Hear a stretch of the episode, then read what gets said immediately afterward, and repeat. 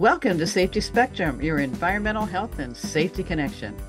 This program is a presentation of the Michigan Safety Conference.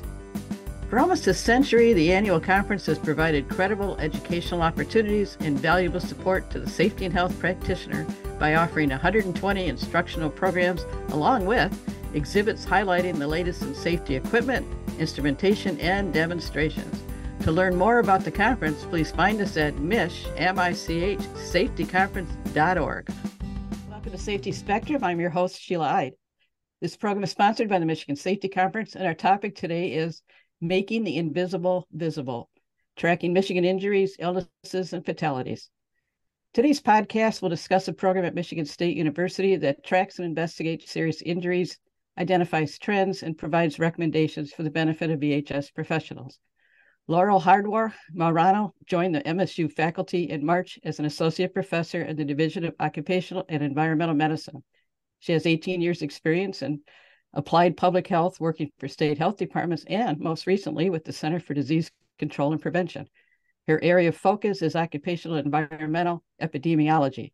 As an epidemiologist, she specializes in tracking serious injuries and illnesses to identify measures to prevent future occurrences. Jeff Fusee is the industrial hygienist and investigator for the MIFACE program. He holds a BS in environmental health and safety management from Ferris State University. His experience includes 14 years as an industrial hygiene consultant and two years as a safety consultant. Jeff is an ABIH certified industrial hygienist and also BC SP certified safety professional. He is also a current member of the Michigan Safety Conference in the Industrial Hygiene Division. So, welcome to Safety Spectrum. Thank you. Thank you.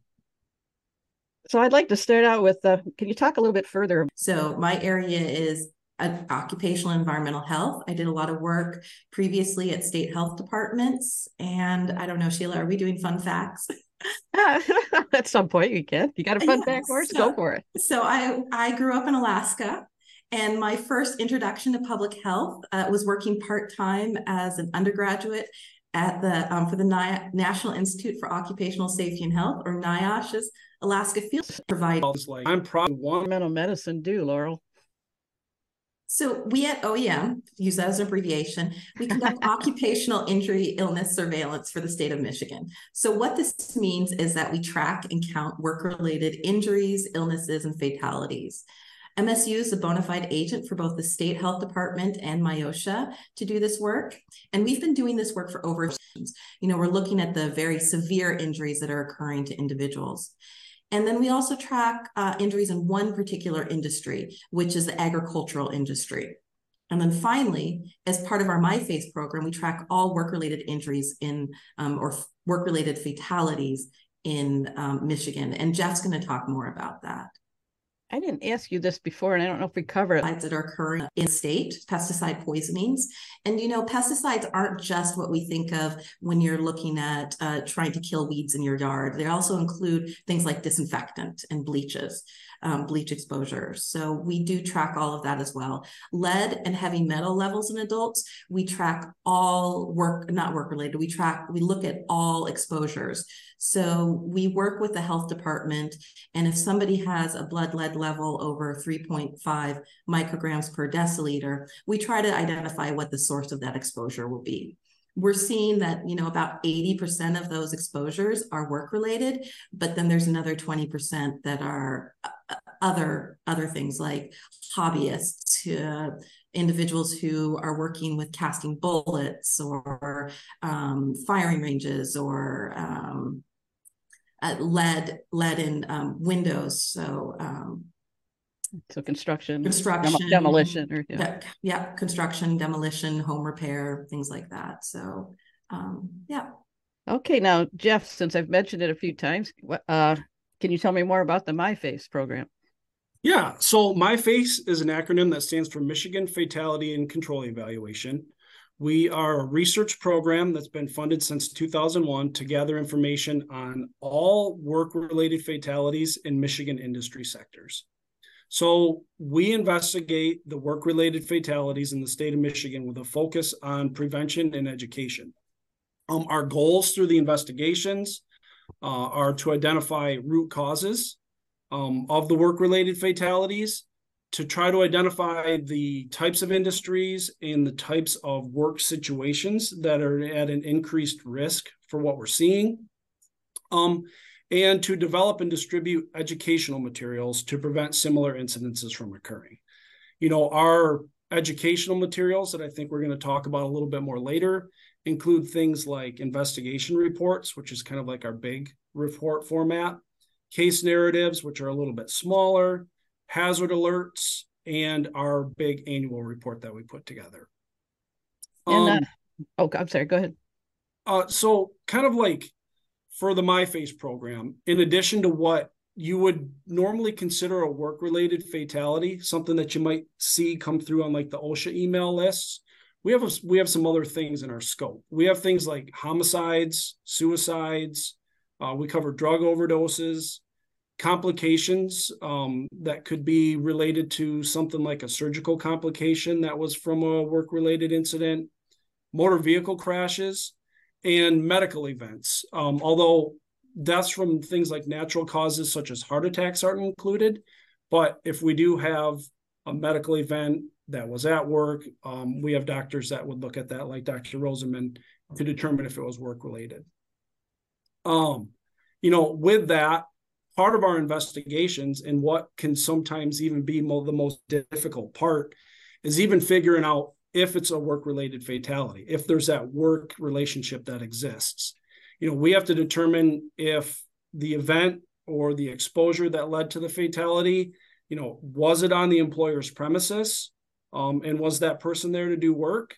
Or if it happened elsewhere, um, was that person there to do work or was it something related to their status as an employee? That that can be tough you know kind of in general if what they were doing at the time of the incident was to produce a product or a result or if it was done in exchange for money goods services and it was a legal activity um it's probably going to get included. You know our data collection process like laurel mentioned for MIFACE we're trying to get the best picture possible. We want to gather data from all of the different points of view. So we're collecting things like the autopsy report, uh, toxicology reports, police, fire, emergency medical services, workers' comp, news articles, and death certificates. And then, even in the case of like motor vehicle crashes, we have um, agreements to get the traffic crash reports. So how do you really think you're getting all of the information that is really out there that's actually occurring? We're doing our best to do that. You know, all of these different things we're we're getting kind of a report or a narrative from all of these different points of view. And you're right. Sometimes um, people's stories can be different, and you can see that from these different sources. But we're still trying to gather that up to start our investigation. Um, based on all that information that we collect, we determine what type of investigation we want to do. You know, our investigations, um, we're not a regulatory agency. It's all voluntary participation if somebody wants to participate. We have a letter that we send out to either the company or the family involved, if it's, you know, maybe a family farm, um, a pamphlet that explains our program and our goals, you know, our educational side of this. And then we follow up with a phone call our reports, our case summaries, our hazard alerts, our annual reports, there's no personal identifiers in any of that information. You know, we're we're sensitive to that side of all of the stuff that we collect. They go through several levels of review. Um, if the employer or family participates, it's sent to them for review or comment, and then they're they're posted on our webpage and distributed. Um, again, we're we're not enforcement. Uh, we're not a regulatory agency. You know, we're not there to enforce MIOSHA regulations, find fault or, or find blame. Um, we're just there to find what went wrong and how we can prevent something like that from happening again. So, what kind of interaction do you have with MIOSHA? I know when I was working there, we did talk about MIFACE and your investigations. We would read them. Mm-hmm. So one of the things that we do, we make sure we, you know, we work closely with MIOSHA on investigation using their information. and we make sure that if we're going to publish anything whether it's an investigation report a one page or a paragraph that that comes out after the investigation is completed so that there isn't any issues with the investigation or we're not sharing anything we're we're really sensitive to that uh, one of the things that I mentioned, we're we are charged with counting workplace injuries, illnesses, and fatalities. And so we also assist the state in conducting patient and um, workplace follow up. Uh, so, what that looks like, part of that is education. And we currently have funding through the Consultation Education and Training Program or the CET uh, program from MIOSHA to provide safety and health information to the agricultural community and through presentations, development of materials, and even technical assistance. So that that's uh, some of the ways that we work with MIOSHA. You know, if we see that there was a condition where we believe an investigation can have a meaningful impact and prevent other employees from getting sick uh, or injured, you know, we we reach out to MIOSHA for for that and um, see if they're uh, and and refer provide a referral to them. Jeff, did you have anything to add to that? Or? Yeah, you know, like Laurel said, we have an agreement. Um, after a case is done, the case is closed. You know, we have access. We can review their files again, just for another point of view um, to add to the picture that we've already gotten from everything else. We can also, if it's something that MIOSHA investigated, do an interview with the compliance officer again to get another point of view from that case. The the more we can get, the better. Makes sense. So part of MIFACE, I think uh, what you do is uh, identify trends. So kind of fits into my uh, next question is why the focus on farm related injuries? Yeah, so we continue to see that the agricultural, forestry, fishing, and hunting industry have the highest fatality rates compared to un- other industries. You know, using our data from MIFACE between 2011 and 2020, the agricultural industry had the highest rates for eight out of 10 years during that um, term period. And, you know, according to the 2021 Bureau of Labor Statistics survey of occupational injuries and illnesses, and this is a survey that national numbers and estimates are provided to get a picture of what occupational um, work-related injuries, non-fatal, are are currently occurring in our country. Well, for Michigan, we see that the agriculture industry in their sector is among the top five hazardous industries and they continue to be. Unfortunately, there are limitations to the BLS non fatal data, so the Bureau of Labor Statistics non fatal data. And part of that is they only capture hired workers or farms with 11 or more employees. And according to the 2017 Census of Agriculture in Michigan, only 25% of farms use hired laborers. So we're missing a lot of a lot of um, a lot of people. And so one of the things that we do, uh, in addition, is that we we have this program that looks at non-fatal. And two peer-reviewed papers have shown that the BLS uh, is missing approximately 77% of farm-related injuries and illnesses. I know wow. it seems a lot. It is a lot. so so you know we we don't know what necessarily is going on and especially for young people for kids who work on the farms and are in the family business and are you know learning the trade and helping out and part of that uh, that community uh, you know the SOII the survey of occupational injuries and illnesses while they don't have a limit on the information they collect, the numbers of children uh, just typically don't meet the guidelines for publication. So we don't have any information on that. So in 2015, Dr. Rosenman, Ken Rosenman, who um, is the chief of our program, initiated the specific collection of severe farm-related injuries. And so we don't capture all farm related injuries, but we do capture those ones that are severe enough to be end up in a hospital or be transported by um, emergency medical services. So if you call an ambulance, then um, we'll be able to hopefully capture those. And then, of course, the fatalities that the right. MIFACE program. Um, so, what kind of trends are you seeing in farm related injuries and fatalities?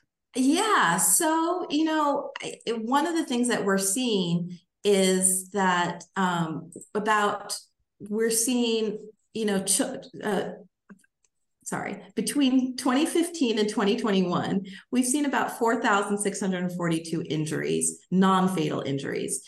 And some of those we see injuries to children, four to 13. Uh, we've seen injuries to 14 to 15 year olds and 16 to 17 year olds as well. And those, those children, those individuals, younger individuals, are mostly family members. As they get older, those 16 to 17 year olds, we see 53% of them are family members and 45% of them are hired hired hands.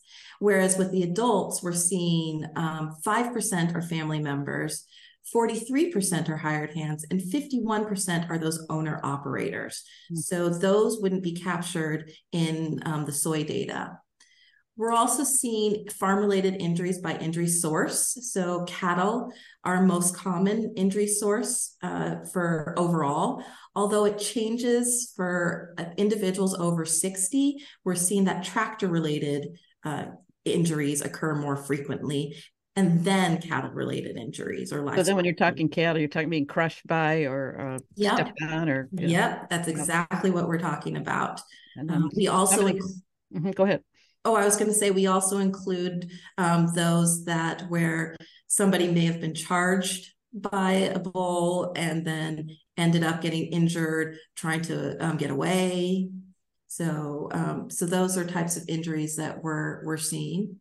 And some of those, I suppose, with the, the farms, if it's family owned and operated, you might have some older equipment, which would kind of explain maybe some of the uh, tractor related injuries. Yeah, and Jeff has been working on some YouTube videos related to that. Oh. Yeah, o- older equipment, things that um, they repair themselves, um, in in you know maintenance and things like that, doing it themselves that that can lead to to injuries as well. Do you track tree trimmers as part of this agriculture? We track tree trimmers under landscapers uh, in in that industry. There are um, several, yeah. several fatalities every year, it seems. Yes, yes, we do track tree trimmers as well. So, so what do you do with all this data? So we try to do um, a lot of educational material. We compile it down into um, reports, hazard reports, investigation reports.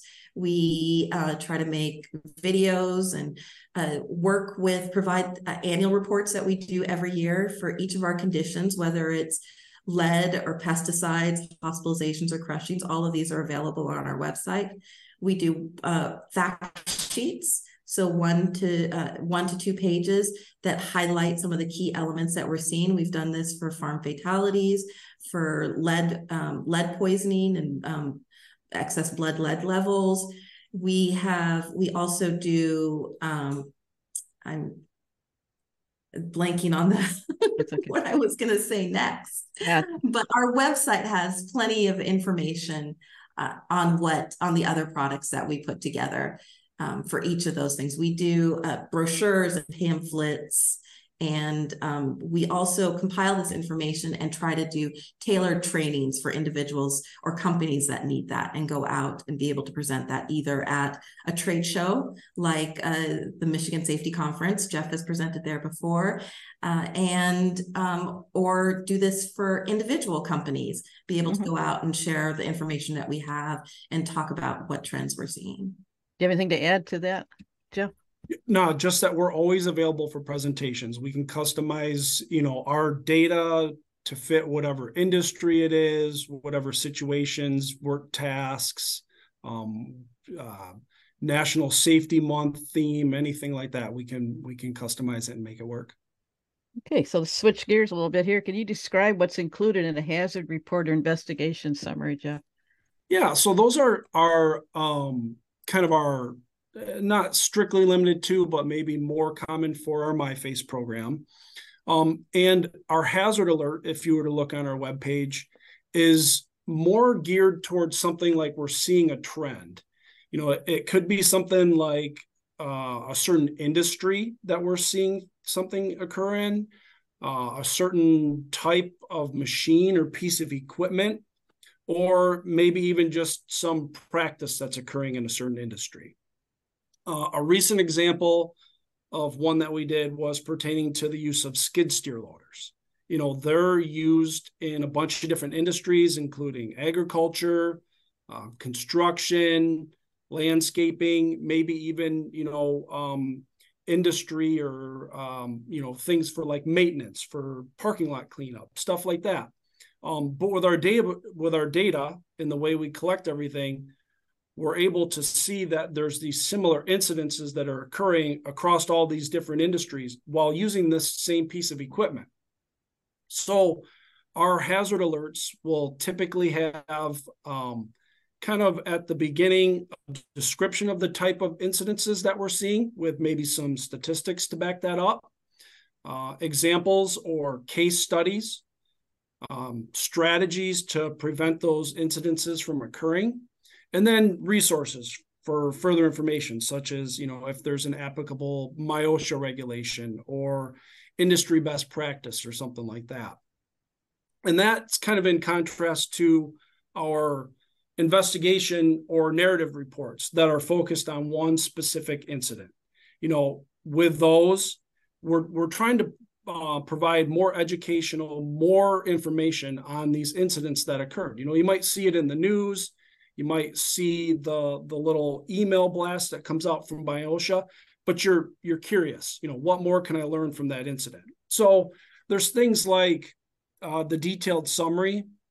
Um, maybe if uh, if we have information on you know kind of what training uh, the victim had or what safety programs their company had um, how long they had worked in that industry like what their experience was uh, the cause of death um, if there was any MIOSHA regulations that were were violated as part of this um, and then again going back to the educational side, the recommendations to prevent further occurrence. You know, that's kind of the the biggest piece of it. Again, um, like I mentioned earlier, we're not regulatory. And kind of with that, you know, it we can go above and beyond, right? You know, our recommendations can be things like industry best practices or recommended standards or codes, you know, NFPA, ANSI standards, things like that. You know, we can reference all of those things. There's there's no obligation to follow any of the MIFACE recommendations, but we encourage people to do so. I think what you're explaining is you're kind of in a unique position if you get enough information to be able to identify a trend. Like Correct. if it happens to your company, you know that incident happened. But if you're at a place where I, I get a bunch of reports and I can say, oh, this happened here and it also happened there. So you're able to disseminate that kind of information, which is exactly what we need. Correct. Yep. Yeah. No, it's in and there's kind of the piece like Laura mentioned earlier where we can see the non-fatal injuries and we can see the fatal injuries and we can kind of see those trends going from there. Doesn't always line up. Um, like Laura mentioned earlier, we kind of see the the the cattle in farming as the non-fatal side, but then we see the machines and the tractors on the fatal side. So they don't always up exactly, but it's it's interesting to see that all that data when it all. Well, it's that classic together. formula: three hundred near misses for every you know lost time accident. So yep. you're in a position to be able to explain that to folks. Yep. So how can industry interact with MIFACE or the Division of Occupational Environmental Medicine? So, you know, we are a very knowledgeable group. We've been doing this a long time, and we have a lot of information and data to be able to um, identify, like you said, those trends. We can see this across the entire industry or across occupations and be able to provide that. Michigan State University is a land grant college. And so our purpose is education. We're available and we're free of charge to be able to answer questions and to assist on occupational health and safety issues. And we can also come out to assist at the workplace. And our website has so much good information on it there you know our, in our annual reports we break things down by our uh, specific types of industries and occupations where the uh, where the injuries are occurring, what type of injuries are occurring most frequently. Like for farmers, those age 60 and older, we're seeing a lot of fractures, whereas for the younger individuals, we're seeing contusions and bruises. Uh, we are able to um, we provide narratives of what happened. So it's you know we, we have that storytelling aspect of this person was injured doing this. Um, this individual was standing in this place or on this ladder, or they were trying to reach here and um, and we are able to provide those narratives about what's going on. For instance i guess i should give you a, specific one like a male in his 30s was hospitalized for 29 days with crushing injuries to his pelvis after a high low tipped over and landed on him so you know we're able to share these stories and hopefully they can be used to prevent these injuries from occurring and don't you interface on a national level? We do. We do. Um, we have so the National Institute for Occupational Safety and Health uh, funds uh, over, I think we're at 39 states to do occupational health surveillance across the country at different levels. There are about uh, I want to say, uh, I can't remember how many MIFACE states there are, but we also work closely with those other MIFACE states.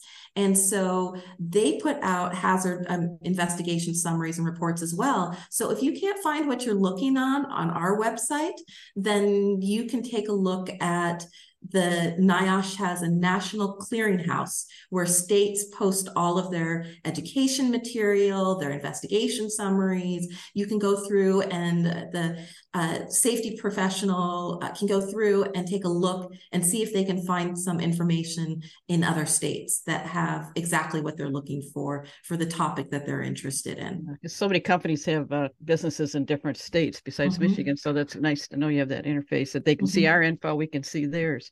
So, why do you believe this topic is important? So, I was going to say that, you know, for for me, for farm injuries, you know, we keep seeing these high fatalities and injuries year in and year out. And the importance of our program is that we're able to capture and identify them. So if our trends look different from what we're seeing nationally, then you know we're able to provide it specifically for Michigan, and we do that in all other areas, which I, I, think is is very important to be able to highlight that and then to be able to do something about it. Now, I know you said earlier that uh, we've been tracking these injuries for about 35 years. What's one of the unique aspects about Michigan that we haven't talked about? So I think one of the unique aspects about Michigan is that Michigan's um, we traumatic injuries are part are reportable conditions as part of the Michigan's public health code. So in the United States, there are a number of conditions that are required to be reportable so that public health can help to intervene and prevent um, injuries or illnesses from spreading. These are usually conditions like measles. Uh, Legionnaire's disease, uh, rabies, making sure that if an individual has rabies, that we identify where what where the source is and then make sure that they can get access to treatment.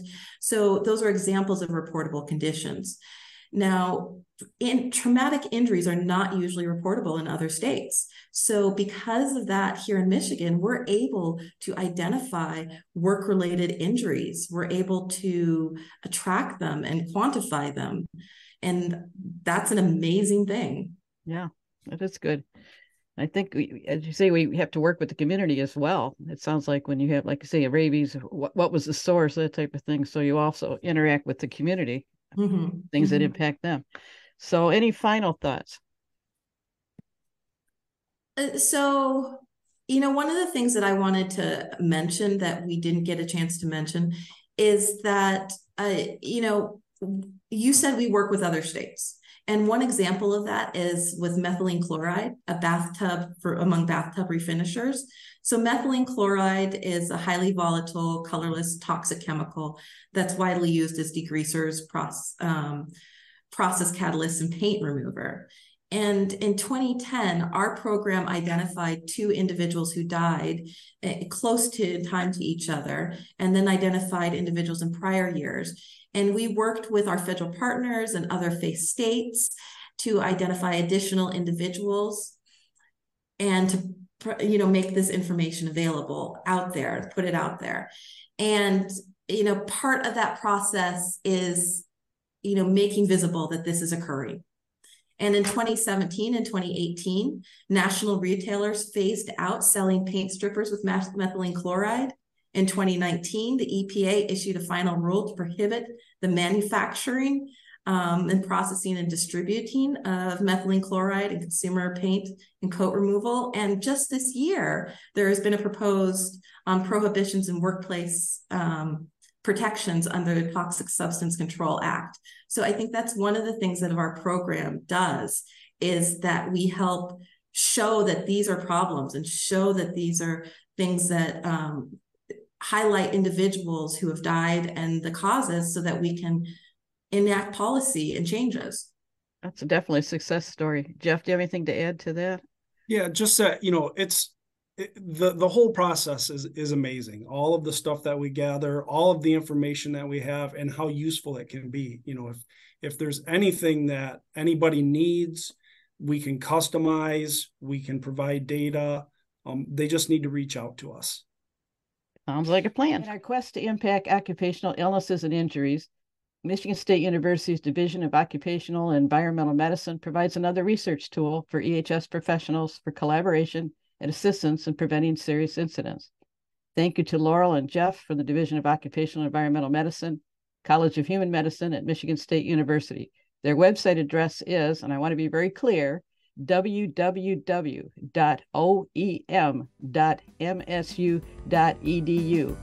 which is updated frequently, and I found it to be very user friendly. If you have any questions about the podcast, the Michigan Safety Conference, or if you'd like to be a guest or sponsor one of our podcasts, information can be found on our website at mich. Thank you for listening to Safety Spectrum. This is Sheila Ide.